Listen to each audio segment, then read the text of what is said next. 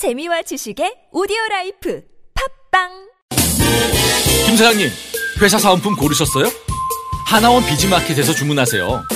박 대리님, 오피스 용품 필요하시죠? 하나원 비즈마켓에서 주문하세요. 사은품과 오피스 용품을 하나로, 저 지진이와 함께 하나만 기억하세요. 하나원 비즈마켓, 지금 검색하세요.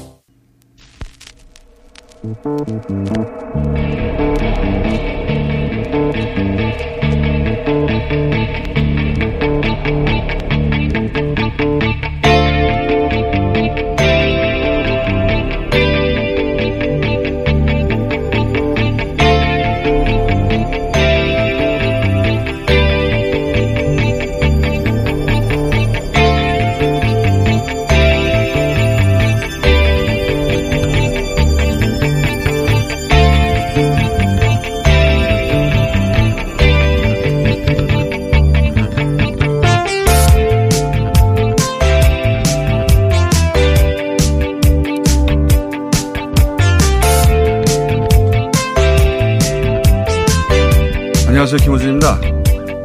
느닷없는 우병우 석방, 법원말 역습의 서막.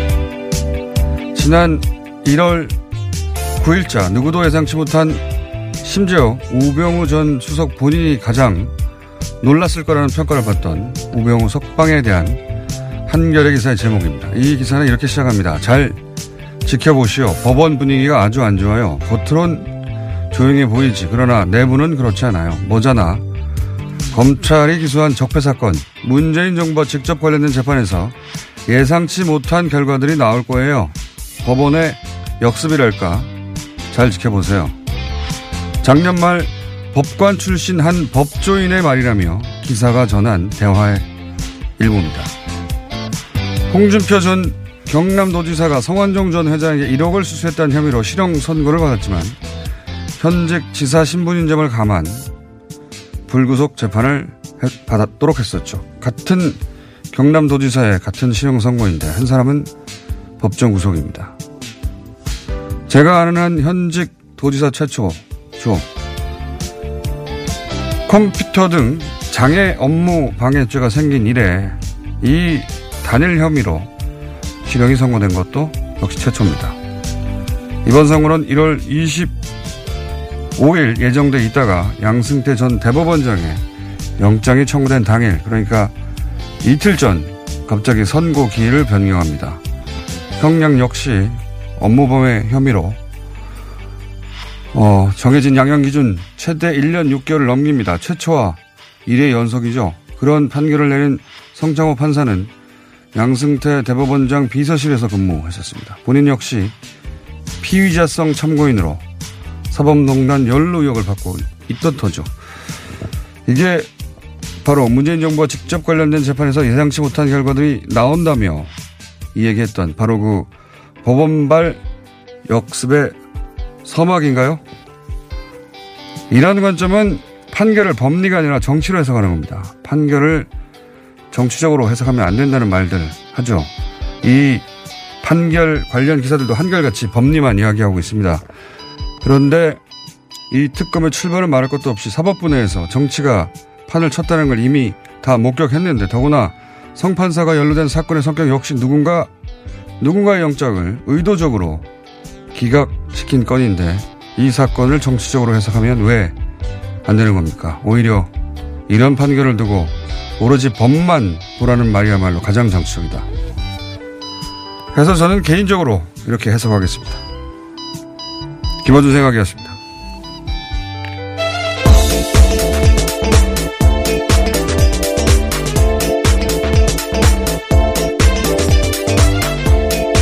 시사인을 김은지입니다. 네.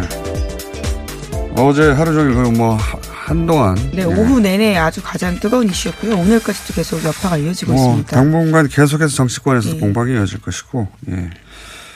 근데.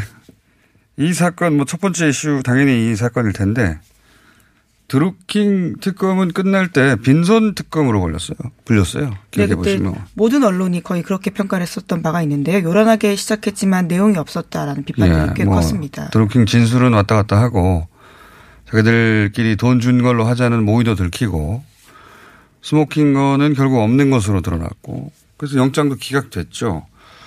그래서 민선 특검으로 다들 불렸는데 이번 선거는 정반대로 드루킹 특검 논리를 백 퍼센트 수용한 겁니다. 예. 그러니까 드루킹 말을 다 받아들인 거죠. 네, 그러면서 김경수 경남도지사에게는 어제 징역 이 년을 선고하면서 법정 구속했습니다. 이례적인 상황이라고 볼 수 있는데요. 이례적인 건 뭐 제가 어, 오프닝에서도 매우 안 좋은 발음으로 예, 얘기했지만 굉장히 많습니다. 이례적인 건. 어, 이 법률이 구십오 년에 생긴 걸로 알고 있는데 컴퓨터 등 장애 업무 방해. 네, 낯선 이름이긴 한데요. 이런 네. 단일 명형으로서는 실형이 선고된 건 김경수 지사가 처음이라고. 이 법이 생긴 이래로 실형 선고도 처음이고 제가 알고 있는 현직 도의사가 어, 법정 구속 일 심에서 법정 구속이 된 것도 처음이고 뭐 여러 가지 이사, 이상하다 혹은 전례가 없다 이례적이다 이런 결정들은 많죠. 선고일 이틀 전에 갑자기 선고일을 바꾸는 것도 거의 없는 경우입니다. 예. 네, 당시 재판부는 이렇게 이야기했었다라고 하는데요. 추가적인 기록 검토가 필요하다라면서 일주일을 미뤘습니다. 뭐 다른 이유가 있는지는 모르겠습니다만은 최소한 이 이유는 아니에요.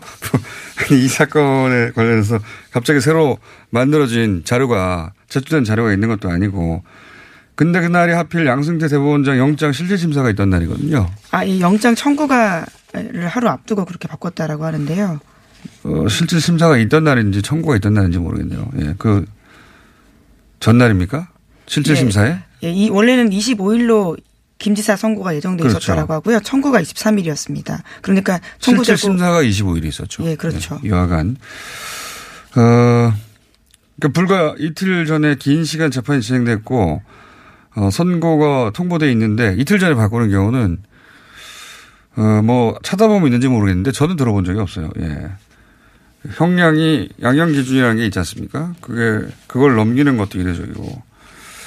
어, 그러니까 이런 전례가 없거나 대단히 이례적이거나 이게 다 어, 계속해서 연속적으로 발생하면 이상하다고 생각하는 게 저는 자연스럽다고 보고요.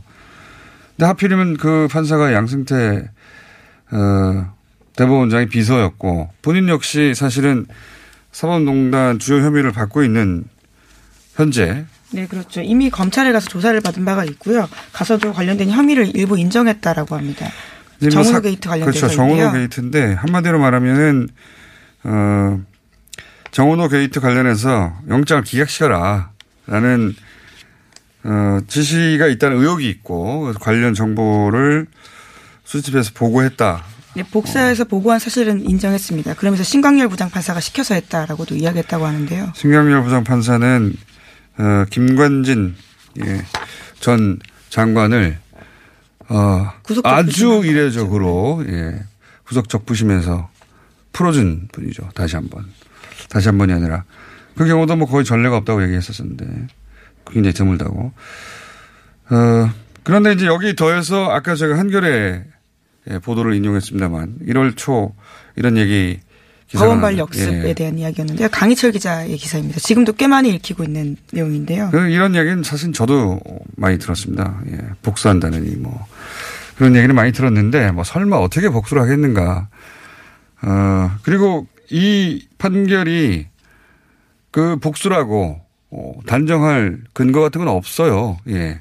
그런데 이런 정황들이 겹치고 하다 보니 오로지 법리만으로 판결됐다고 아무 의심 없이 그냥 받아들이기에 예, 매우 석연치 않다.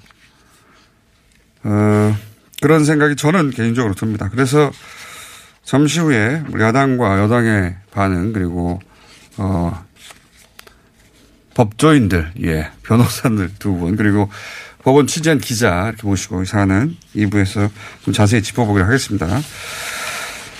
어, 매우 이례적입니다. 네, 매우 이례적이고 어, 그렇지 않아도 이제 설날이고 설을 지나면 바로 이제 어, 자유한국당 당대표 선거가 있기 때문에 이 사안은 설날에도 이야기가 많이 될 것이고 지지율에도 당장 영향을 미칠 것이고 굉장히 정치적인 파장이 큰 사건이죠. 예, 이런 사건은 오로지 어, 법리만 이야기하는 것은 저는 개인적으로는 말이 안 된다고 보는 게, 법리만 따졌으면 사법농단이 벌어졌겠습니까? 사법부 내에서 법리가 아니라 정치가 판을 쳤다는 걸 이미 다 봤는데 이 판결만 오로지 법리라, 법리만 봐라.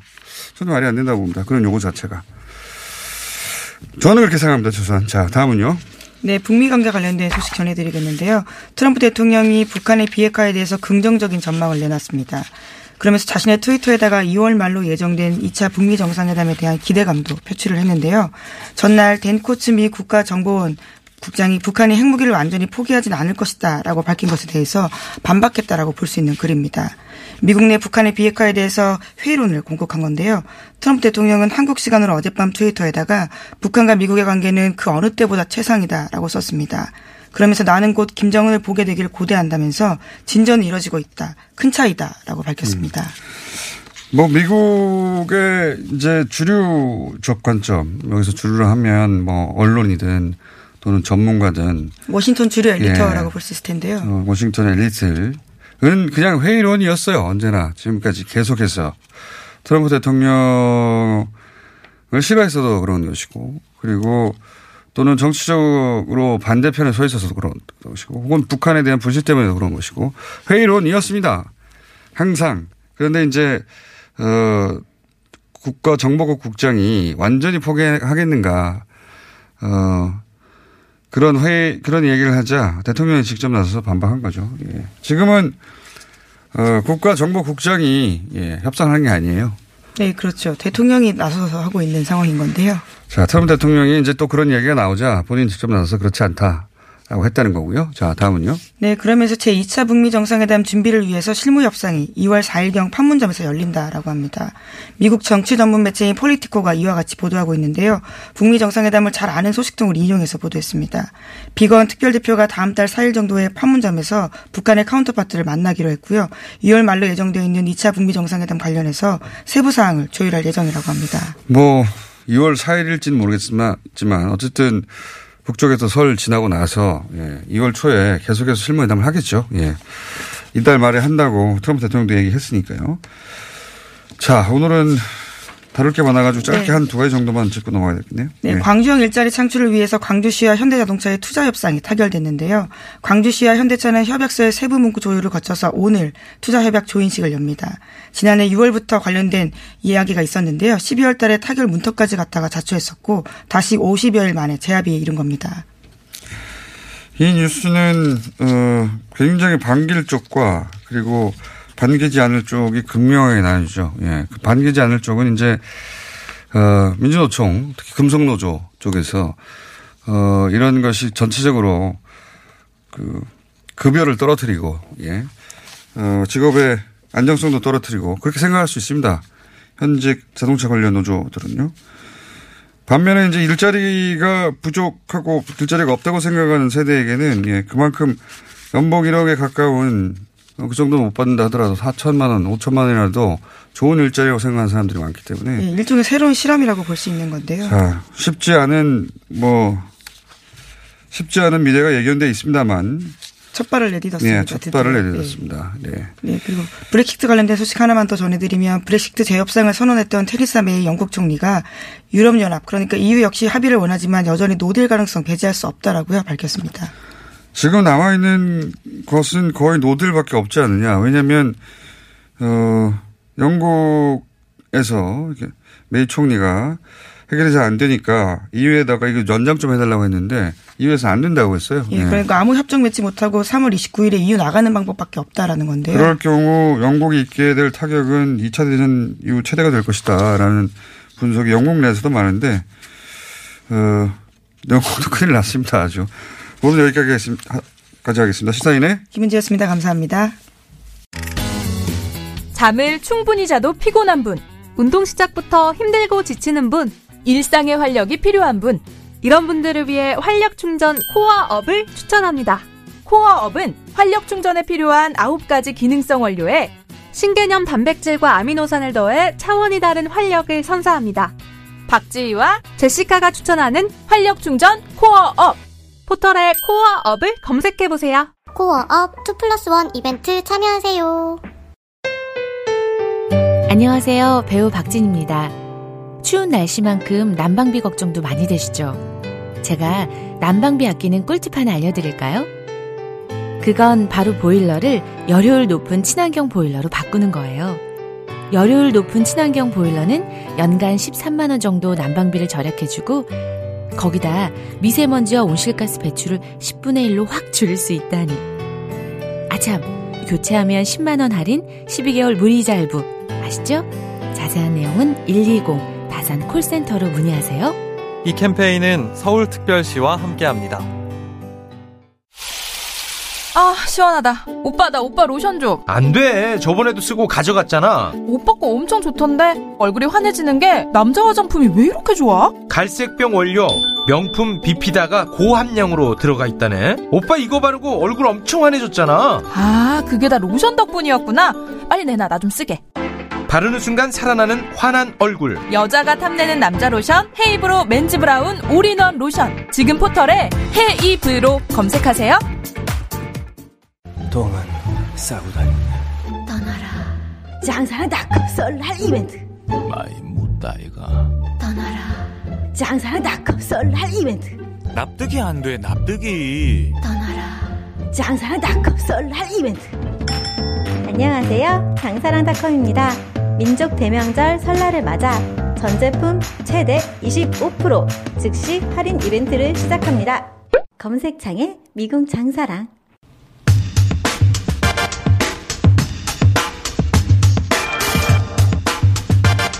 자, 지난 월요일 예, 새로운 코너로 등장해서 일단 대박을 쳤던, 아직은 제목이 없는 예.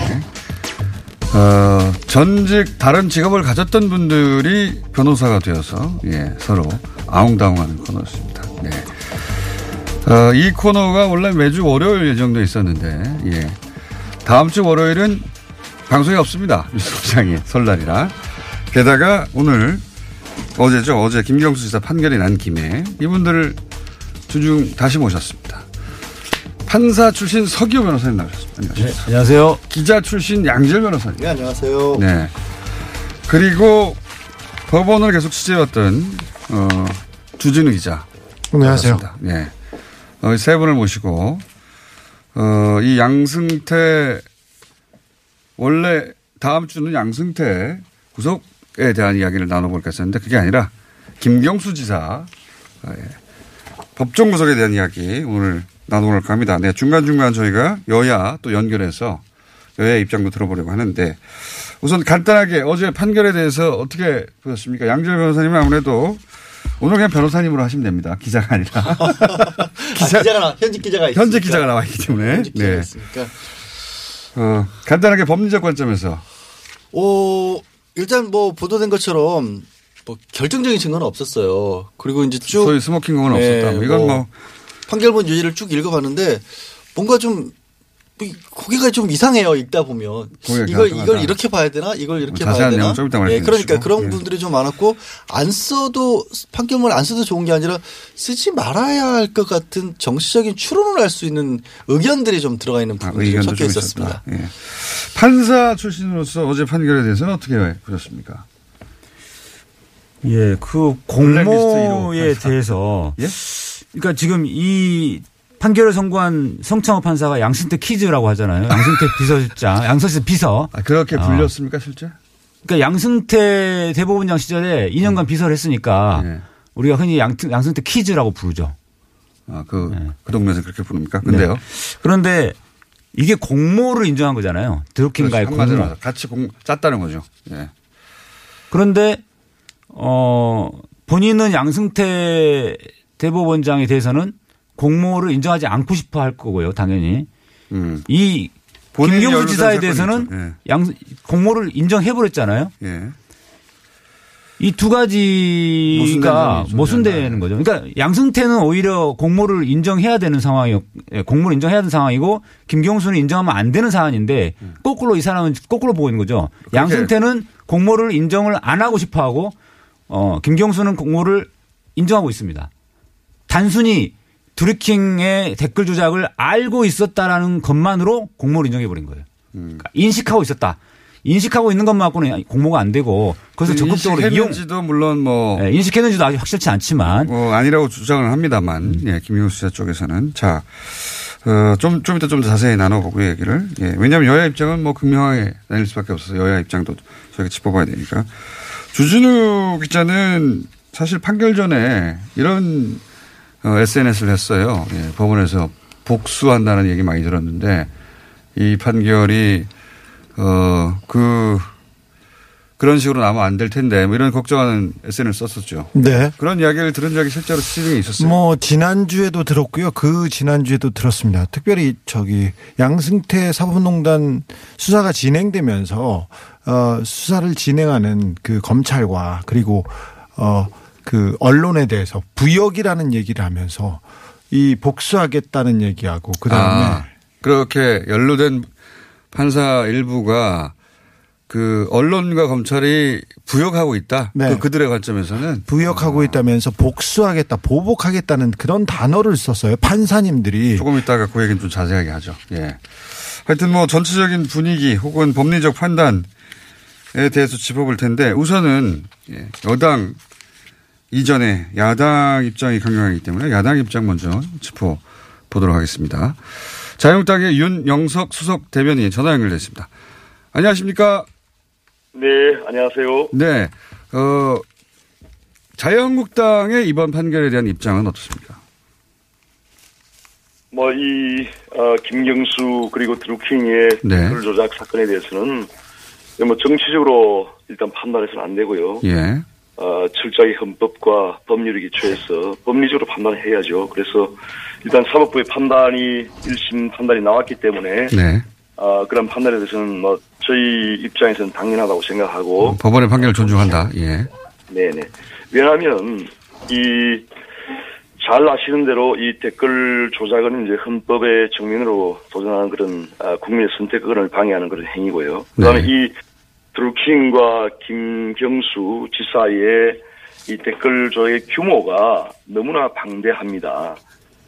팔천팔백사십만 건의 이런 댓글을 조작하고 댓글을 어, 그런 공감 순위를 어, 조작하고 이렇게 함으로써 그야말로 인터넷을 이용하는 모든 국민에게 영향을 미쳤으리라고 주장할 수 있을 만큼 방대하고 광범위한 그런 이런 조작이었습니다. 이것이 어, 이천십칠 년 오월 대통령 선거를 앞두고 예. 이천십육 년 십이월부터 어, 작년 그리고 이천십팔 년 이월까지 오랜 기간에 걸쳐서 아주 광범위하게 이러한 것이 어, 조직적으로 진행되기 때문에 이러한 것은 결코 어, 민주주의를 위해서 결코 어, 방치할 수 없는 그런 사건이고 아, 그래서 사법부의 판단은 당연하다고 생각합니다.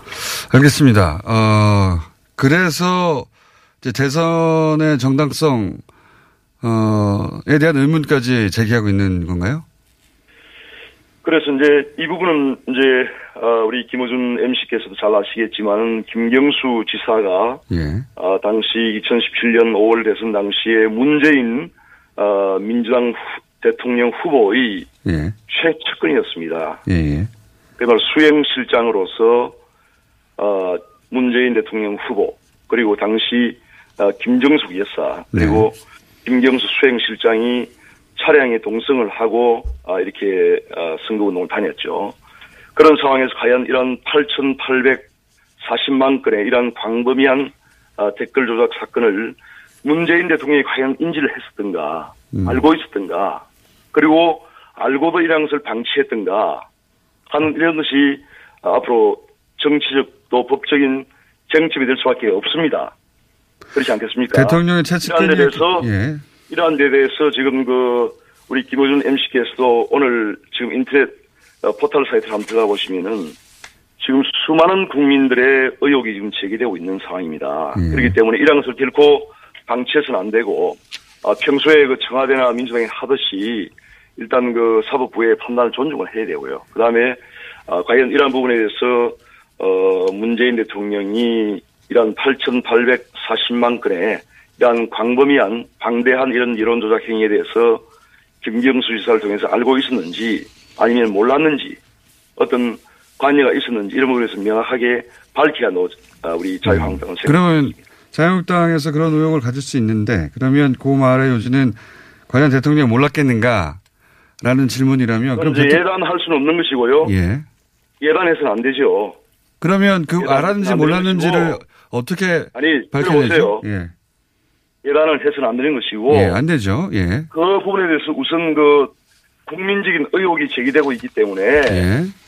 대통령과 청와대에서 이런 부분에 대해서 명백히 밝혀야 됩니다. 모른다가 실제 몰라도 모른다고 할 테고 모른다고 할 텐데. 자, 이 판결에 대해서 예. 청와대에서 아무런 어제 발표가 없었습니다. 예. 그래서 이런 것은 그 국민적인 의혹을 오히려 더 키우는 그런 결과가 되기 때문에 오늘이라도 청와대와 문재인 대통령께서 이 부분에 대해서 명확하게 입장을 밝혀야 됩니다. 아, 그렇지 않으면 앞으로 이런 국민적 의혹을 결코 잠재우기 어려울 것입니다. 입장만 밝히면 됩니까? 아니면 관련해서 뭐 특검을 또다시 하거나 해야 하는 건가요? 아니, 우선 그 입장을 소상히 밝혀야죠. 그게 이제 국민들에 대한 도리입니다. 어, 알겠습니다. 어, 대통령 후보, 문재인 대통령의 민주당 대통령 후보 당시에 최측근인 수행실장, 어, 김경수 현 지사가 이런 엄청난 국기문란 행위에 지금 어, 연루가 돼서 실형을 선고받았는데 여기에 대해서 대통령이 또 청와대가 입장을 밝히지 않는다는 것은 국민들이 보기에는 납득하기 어려운 것이기 때문에 어, 오늘이라도 반드시 입장을 밝히길 바랍니다. 만약에 그 입장이 전혀... 어... 어, 몰랐고 뭐, 저, 어제 나온 내용으로는 예상치 못한 결과고 끝까지 지켜보겠다 이 정도 청와대 입장이 나왔는데 이게 드루킹의 예. 어, 김우준 엠씨께서도 이제 상식에 의해서 말씀을 하시는 게 좋을 것 같습니다. 그래서 이천십육년 십이월부터 네. 이천십칠년 대선까지 약 한 육개월 동안에 어, 직접적으로 대선에 개입을 했다는 것입니다. 댓글 조작으로. 제가 궁금한 건 그 주장은 알겠는데. 팔천팔백사십만 회에. 네네, 알겠는데. 댓글 조작을 했는데. 모른다고 할 그 경우에 어떻게 자유한국당을 하실 거냐는 거죠. 김경수 지사가. 예. 직접 이것을 주도한 것입니다. 했다고 지금 판결이 나왔지 않습니까? 예, 예. 그래서, 어, 그 수행실장인 김경수 지사, 문재인 대통령 후보의 당시 수행실장인, 어, 김경수 지사가 장기간 문재인 대통령과 이렇게 같이 수행을 하면서 다녔는데 그 말씀을 알겠는데 제 말은 광범위한 이 댓글 조작 사건을 대통령이 몰랐다. 네, 그러면 어. 그다음 자유한국당은 어떻게 하실 겁니까? 그렇죠. 그거는 이제 우리 자유한국당도 자유한국당이지만 국민적인 의혹이 있기 때문에 거기에 대해서 이제 명백히 밝혀야 되고 앞으로 그거는 뭐 청와대 대통령께서 어, 그런 부분에 대해서 어떤 발표나 이런 것이 있은 연후에. 알겠습니다. 저희가 판단하는 문제로 생각합니다. 네. 한 가지만 더 여쭤보고 그럼 끝내겠습니다. 그, 다음 순서도 있어서. 드루킹 때문에 선거에 졌다. 이렇게 판단하십니까? 물론 뭐, 그거는 그런 부분을 지금 질문하는 자체도 예. 아, 저는 적절하지 않다고 생각하고요. 이런 질문은. 예. 대선의 어떤 승패 여부를 떠나서. 승패 여부를 떠나서. 지금 질문 자체는 이러한 팔천팔백사십만 건의 댓글 공작을 정당화하는 그런 발언일 수도 있습니다. 우리 김호준 엠씨께서. 그렇기 때문에. 왜 정당화하는 발언인지 어, 잘 모르겠는데. 헌법의 정면으로 네. 도전하는 그리고 민주주의와 법치주의를 파괴하는 이런 댓글 조작 행위는 결코 용납이 돼서는 안 되는 것입니다. 우리가 그런 대선의, 예. 대선의 어떤 승패 입을 떠나서 그러한 관점에서 우리가 판단해야 되고. 대선의 정당성을 문제 삼으니까 제가. 잠시만요. 질문 드릴 수밖에 없죠. 예. 지금 어제 어, 법원의 판결에 대해서도, 어, 뭐, 짜맞추기 판결이다 하는 그런 식으로 이중적 잣대의 지금 모습을, 모습을 보이고 있는데.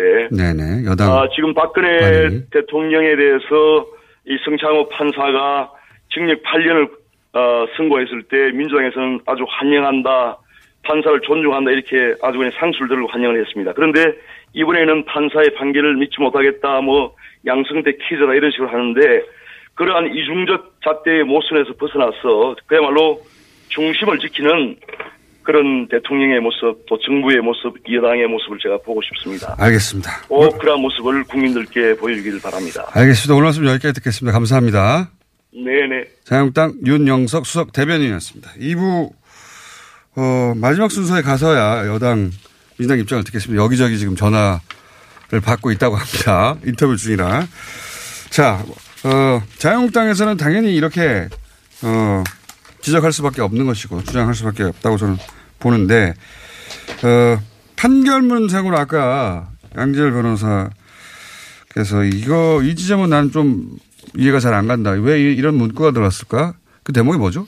일단 조금 전에 이제 법대로 해야 된다. 예. 법원 판결 존중해야 된다는 취지로 말씀을 하셨기 때문에 저도 그렇고 그래서 근데 왜 판결문에 이런 얘기 내용이 들어갔을까? 이게 법대로만 봤을 때 예, 양지열 변호사님은 이제 정치적 해석이나 취재의 관점이나 판사의 관점에서 말씀하시면 안 되고요. 왜요?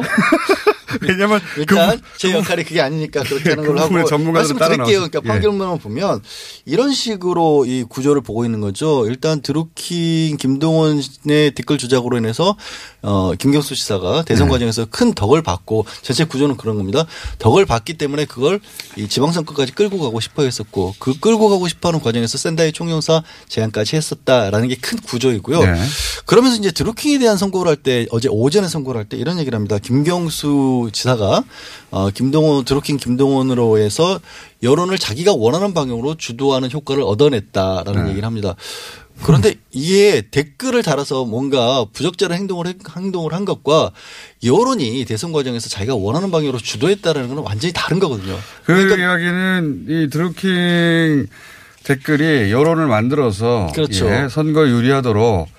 뭐 기여를 크게 했다 뭐 이런 효과를 봤다라는 건데 그렇죠. 지금 봤다. 그 얘기는 드루킹은 그렇게 얘기하잖아요. 문재인 대통령은 내가 만든 것이다라고 얘기를 하고 본인 있는데 본인 주장입니다. 그게 네. 판결문에서 이어져 버릴 수가 있는 그런 효과가 있는데 이런 문장은 사실 그렇게 여론의 효과를 받았는지 마는지는 법적으로 입증할 수가 없는 거예요. 아 그러니까 지금 말씀의 요지는 이 판결문은 이걸로 어, 재미봤지 않느냐. 예. 그 결과 그 재미봤다는 결과에 대해서는 법원에서 검증할 수가 없는데. 그걸 왜 판결을 하면서 그런 얘기를 했는지 그러니까 모르겠고. 그게 재미를 봤든 안 봤든 이 행위 자체를 문제 삼는 것이 법원의 판단이어야 하는데. 그렇죠. 뭐 그런 말씀이시네요. 그다음에 네. 한 가지 이제 이 김경수 지사에 대한 판결은 이런 게 나옵니다.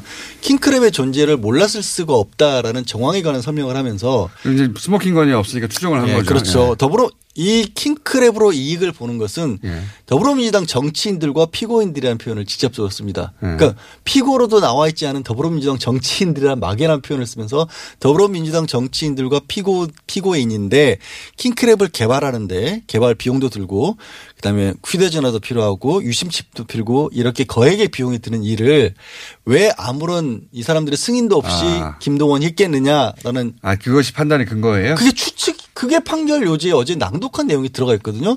근데 이게 사실 여부를 떠나서요. 이거는 너무나 막연한 자신의 어떤 의견인데 이걸 가지고 판결의 근거로. 그러니까 더불어민주 그래서 그랬으니까 김경수 지사의 승인과 동의하에서 이런 일을 벌였을 것이다. 라고 추론하고 있다는 거죠. 정치적인 이유로 판결을 했다라는 판결을 끌어낸 게 아닌가라는 의혹을 갖게 하는 게 판결문 내용 자체에 들어 있습니다. 음, 그러니까 예단하지 말아야 하는데 예단하였다.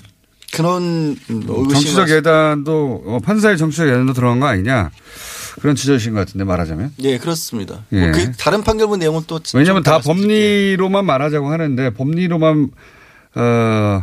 말해지지 않는 부분이 판결문 내에도 있지 않느냐. 네, 그렇습니다. 이런 말씀이신 거 아니에요? 예. 자, 어, 판사님이 보시기에 저렇게 변호사로 크게 실력도 없어 보이는. 하지만. 저 왜 불렀어요? 하지만 방송에서는 대단한 방송인으로서 법에 대해 설명하고 있거든요. 예. 양지열 변호사의 지적에 대해서는 어떻게 보십니까? 판사를 하셨던 분으로서. 어, 저는 굉장히 실력 있다고 생각을 하고요. 어. 같은 코너를 진행하는 판사님 존경합니다. 어. 굉장히 알기 쉽게 잘 네. 설명을 하셔서 제가 네. 더 이상 드릴 말씀이 없습니다. 아, 그래요? 그 대목이 실제 판사님도 동의하시는 대목입니까? 네, 그렇습니다. 다시 한번 그러면 판사님의 언어로 정리하시면요. 엉터리 판결이다. 뭔가 좀 바뀐 것 같은데. 아니, 그런 말은 일반인들이 하는 것이고 저희가 모신 것은 판사님으로서. 제가 판사를 이렇게. 그만둔 지 오래돼가지고요. 지금 벌써 칠 년이 넘었습니다. 사람들이 저를 판사라고 자꾸 지칭하시는데 판사 판사 그만둔 지 칠 년이나 됐거든요. 판사님 엉터리가 뭐야. 국민들이 알기 쉽게 예. 접근해야 될 것 같아서 너무 법률 용어 딱딱하게 막 설명하면 잘 이해하기 힘드시더라고요. 그러니까 제가 제가 하는 거 여쭤봐도 될까요? 그러니까 판결문 쓸 때 이런 자기의 개인적인 추론을 가지고 판결문을 쓰는 경우들이 있나요? 네, 있습니다. 네. 아. 그럼 언제 그럴 때 그렇습니까? 이 원칙적으로는 증거에 의해서 사실 인정하고 그 사실 인정의 기초에서 판단, 최종 판단을 결론을 내려야 되는데 그렇죠. 실제 판결문을 쓸 때는 결론이 이미 정해진 상태에 쓰게 되거든요.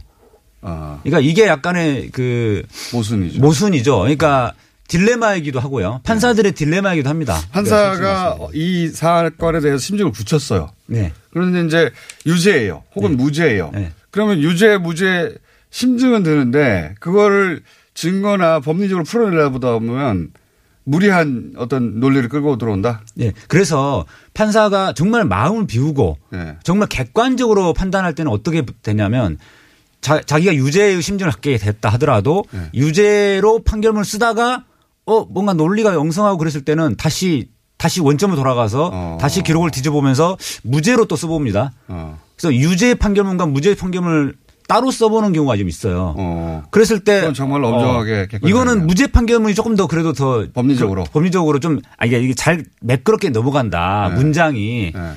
그러면은 이제 아 이게 무죄라는 확신이 들게 되는데 스스로 꺾고 뒤집어서 네, 이제 네. 어, 그런데 판사가 사심을 가지고 미리 결론을 내리고 이건 반드시 유죄로 선고하고 말 거야라고 결론을 내려버리면 유죄 판결문을 쓰면서 논리가 약간 엉성한 것을 느끼더라도 그대로 간다는 거죠. 음. 그때부터는 확증 편향이 생기는 거거든요. 음. 믿고 싶은 것만 믿고 보고 싶은 것만 보게 됩니다. 판사도, 판사도 사람이니까요. 그렇습니다. 자, 이 대목 굉장히 중요한데요. 네. 여러분 판결은 신이 하는 게 아니고 사람이 하는 겁니다. 신성한 재판은 신성한 것이다라고 양승태 대법원장이 대법원 기자회견 앞에서 아 그다음에 놀이터에서 기자회견 할 때 놀이터에서 굳이 그때 놀이터 기자회견 때 그런 얘기 했거든요. 재판은 신성한 것입니다. 그런데 어떻게 제가 감히 재판에 개입할 수 있겠습니까? 예. 이게 바로 그 양승태 대법원장의 논리였고 기존에 이 이런 엉터리 판결들이 양산될 때마다 법원에서 내세우는 게 법과 원칙에 따라서 뭐 판결했으니 했다 이런 식으로 변명하는 그 논거가 된 거거든요. 음. 그래서 뭐 판결은 해본 사람으로서 예, 판결은 인간이 하는 것이고 인간은 누구나 선입견이라는 게 있을 수 있고 선입견의 기초에서 어, 확증 편향이 생길 수가 있다는 겁니다. 판사도 마찬가지입니다. 그런데 이 판결을 보고 어, 그런 개연성을 봤다? 네. 이 판결에 대해서 특히 징역 이 년이라는 형량도 네. 일반적인 양형 기준보다 더 높고 그다음에 현직 도지사를 법정구속한 걸 보면은 이거는 작심하고 판결을 선고한 거예요. 그런데 이건 어떻습니까? 선고 이틀 전에 이건 지금 많이들 얘기하는데 판사를 해보신 분들이 적으니까 나오신 김에 여쭤보는데 선고 예정돼 있었어요. 그런데 추가적인 그 검토가 필요하다고 선고 이틀 전에 바꿔요. 이런 경우는 드물지 않습니까? 어 아니 선고 연기라는 것은 종종 있는데 예. 이 선고 연기한 시점이 묘하게도 양승태 대법원장의 영장실질심사를 예. 통 건너뛰었다는 거잖아요. 네. 그걸 고려했다는 거죠. 그렇다고 하면은 어 이럴 가능성이 많습니다. 선고 전에는 유죄로 선고하거나 법정구속까지 할 것에 대해서 확신이 없었는데 선, 어, 선고 연기를 한 다음에 그래서 선고 연기를 그 결과를 해놨다가 보고 선, 그래서 선고 연기를 했는데 막상 양승태 대법원장이 구속된 거 보고 나서 아 확실하게 굳혔다. 그러니까 거기에는 음. 본인, 추정이 가능하다. 예, 본인의 생각이 이렇게 약간 좀 굳어진 것도 있고 배석 판사와 관계에서 배석 판사가 강력하게 예를 들어서 반대를 하면은 협의가 안 되니까 그러면 좀 더 생각해 봅시다. 음, 그런 일들은, 그런 일들은 일어날 수 있다. 예. 아, 앞에 말씀하셨던 거는 추정이고 뒤에 말씀하신 거는 흔히 있는 일이다. 배석 판사하고. 예. 배석 의견. 판사와 의견이 차이가 있거나 또는 본인 스스로 확신이 안 들 때 선고 연기를 하는 거는 종종 있습니다. 네, 근데 바로 이틀 전에 하는 것도 있어요? 넌 저는 이틀 전에 하는 경우가 있어요. 선고 연기는 뭐 이틀 전에 할 수도 있고 네. 뭐 선고 전날 할 수도 있고 선고 당일날 아침에도 하기도 합니다. 그건 그렇게 특이한 일은 아니에요. 네, 그건, 그건 문제 안 됩니다. 연기 자체는 문제가 안 된다. 근데 네. 타이밍이나 어, 이분이 연루되어 있는 사건이나 이런 것과 연결해서는 어, 이상하다고 생각할 수도 있다. 그렇습니다. 자, 어. 재판을 낙관하던 김경수 지사가 그 선, 선고가 연기된다는 그때부터 조금 긴장하기 시작했어요. 저하고 주진우 기자는 사실 연기됐을 때, 아, 이거, 어, 유죄와 구속. 물론 뭐, 이, 이런 얘기를 하면 이제 사전에 하면 지지자들 입장 혹은 당사자 입장에서는 재수없다고 할까봐 우리 둘만 얘기하다 말았긴 했습니다만. 왜냐하면 그 이전에 법원의 분위기라는 걸 들은 적이 있어서. 그래서 십일월부터 십일월, 십이월에 계속해서 그 유죄 가능성이 높다. 그것도 실형 가능성이 높다고 얘기를 한겨레 기자 어, 기사 보셨죠? 예, 법원의 역습인가. 네. 예, 그런 분위기가 실제로 있어요? 실제로 있었고요. 그리고 몇몇 고법 부장 판사들을 필두로 그리고 이 그 형사부에 있던 양승태와 그 양승태 사법부의 그 핵심을 이루던 판사들은 그 노골적으로 이런 얘기를 했어요. 보복 복수란 단어는 제가 문자로 받은 내용이었고요. 문자로 저, 받은 것도 있어요? 네, 저한테 전해준 판사도 그랬습니다. 그래서 너 어 그 지난 정권 때 지난 정권 때 너 정치 검사들이 너 기소했는데 결국 누가 했냐? 판사들이 제대로 판결해서 네가 무죄 받고 살아 있는 거 아니냐? 이번에는 네가 그렇게 그 검사들 검사들 또 일부 검사들 정치적인 검사들 편에 서서 있다가 양승 이 사법농단에 대해서 계속 취재하고 하는 것에 대해서 네 스트레이트에서 계속해서 사법농단에 대한 취재를 하고 보도를 할 때마다 그 민감하게 반응하면서 너 그러다가 너 너가 복수당한다. 네, 너 그 재판부에서 너, 너한테 복수한다 그 단어를 썼어요. 얼마나 무서웠으면 말을 떠넘겼습니까? 아니요. 제가 항상 무서워, 무섭게 살아요. 근데 성창호 판사는 특별히 양승태 키즈다, 뭐 양승태 비서실에 있다 이렇게만 볼 것이 아니라, 어, 강제징용 재판에서 돈을 안 주려고, 돈을 안 주려고 법원이 그 뒤에서 공작한 거 들으셨지 않습니까? 가장 큰 문제였었는데. 그런데 양승태가 대법원장이 되자마자 대법관 하다가 나갔다 다시 들어왔지 않습니까? 대법원장이 되자마자 양승태의 연금을 올려줘야 된다면서 연금공단과 다른 사람들을 불러가지고 조지고 그리고 보고서를. 조지고가 뭡니까? 아, 방송에서. 아니, 아니요. 이게 이 단어가 판사. 괴롭히고. 네. 네. 판사들이 쓴 다, 단어예요. 그래서. 아, 판사들이 전해준 단어다. 네. 네. 예. 그러면서. 코트를 해주세요. 그럼. 어, 그러면서 그 양승태의 연금을 올리기 위해서 작전을 벌였어요. 법원 행정처에서. 그런 비서들이. 일도 법원 행정처에서 합니까? 네. 예. 그 일을 했고 그 보고서를 썼던 사람이 성창호 판사입니다. 아, 입금을 받았다 말하자면. 네. 그리고 임종원 공소장에 성창호의 그 사법농단에 관여한 내용들이 명확하게 나와요. 그래서 본인 이 판사님도 사실은 어, 사안에 연루돼서 검찰 조사 받았죠. 사법농단 수사를 받았는데 많은 판사님들이 조사를 받았는데 거기에도 좀 등급이 있는데요. 예. 굉장히 높은 등급에 거의 피의자급이었어요. 그래서 이분은 사실은 지금 재판을 받아야 할 사람이 재판을 하고 있었어요. 라고 이제 취재기자가 얘기하고요. 조심해요. 자기들 아니 다들 재판 받으면서 말을 이렇게 함부로 그 그래요. 제가 이 얘기를 하고 그리고 방송에서 말을 세게 한다면서 너 재판도 많이 걸렸는데 그러다가 너, 너 재판적 끌려면 너는 바로 당한다. 이 얘기를 이렇게 하는데 남일 같지 않고. 그러니까. 네. 좀 무서웠어요. 문자, 문자로 저도 봤거든요. 예. 그 음. 복수라는 단어가 나오긴 나와요. 네. 예. 보복 운운합니다. 그러니까 저처럼 그냥 안전하게 판결문에 나온 얘기 어제 발표한 내용이 그러니까. 뭐가 이상하다 이 얘기만. 법리적 관점에서 법리 보통 모든 언론이 법리만 얘기하니까요. 지금은. 예. 근데 예. 지금은 어제 또 한 가지 이제 어제 쭉 아직 판결문에 정식적으로 나온 건 아닙니다. 네, 아직 안 올렸습니다. 판결 요지를 낭독을 한 건데요. 어제 낭독한 판결 요지에서 여러 군데 있는데 제가 몇 군데를 좀 체크를 해놓은 것 중 몇 군데까지 할 시간이 아니, 하나, 없어. 하나만 해주세요. 하나만 해볼게요. 왜냐하면 지금 여당이 좀 들어와요. 아 그래요?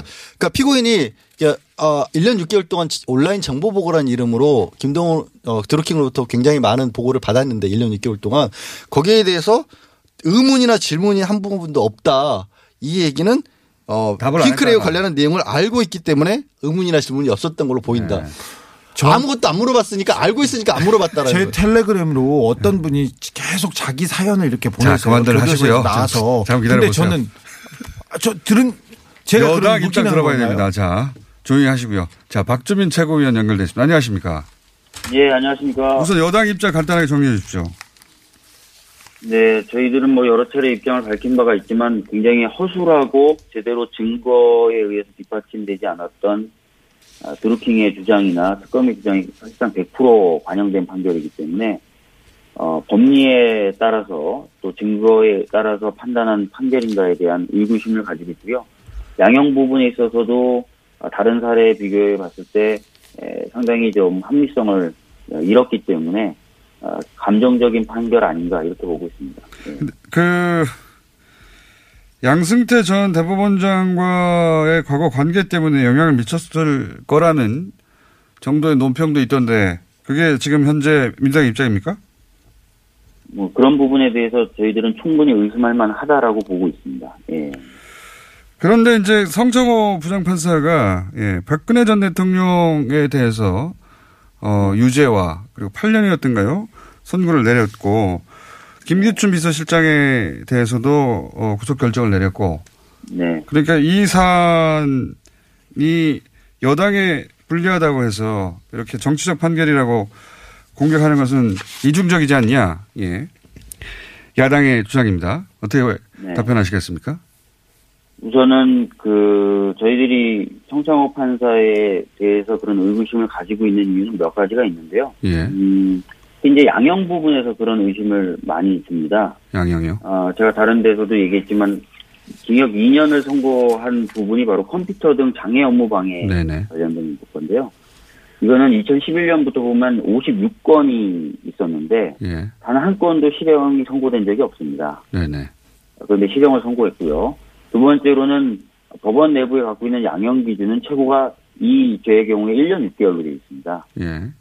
그런데 이 년을 선고했습니다. 그리고 어, 홍준표 전 지사의 사례에서도 볼 수 있는 것처럼 지사의 경우, 현직 지사의 경우에 도정 업무를 수행해야 되지 않습니까? 네. 그래서 불구속으로 하는데 전격적으로 법정 구속을 해서 이 부분만 봐도 좀 합리성을 상당히 잃은 판결을 하는 것 아닌가라는 생각이 들고요. 또 하나는 선고 기일 자체가 갑작스럽게 변경이 되죠. 네.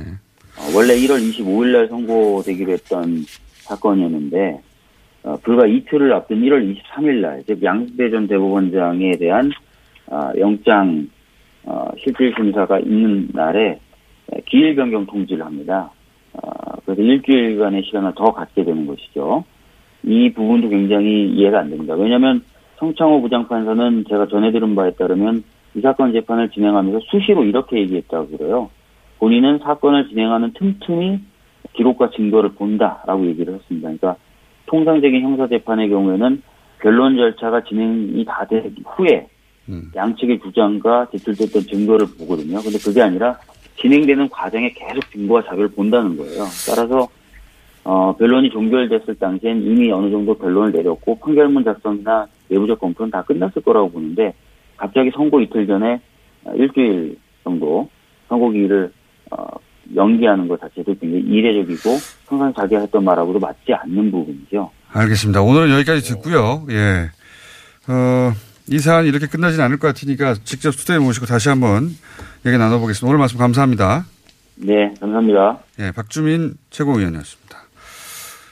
그 여야 의견에서 혹시 코멘트를 붙이실 부분 있십니까? 제가 하나 할게요. 예, 십 초 남았어요. 어, 박근혜 박근혜 전 대통령한테 국고 손실로 육 년을 선고했다. 뭐 그 예. 얘기를 했는데 이 문제는 국정원 특활비를 가져다가 옷 사고 기치료하고 헬스 최순실과 유용한 거예요. 뇌물죄 무죄를 준 사람이지 이게 그 과한 형벌이 아니고 그 솜방망이 처벌을 박근혜 전 대통령.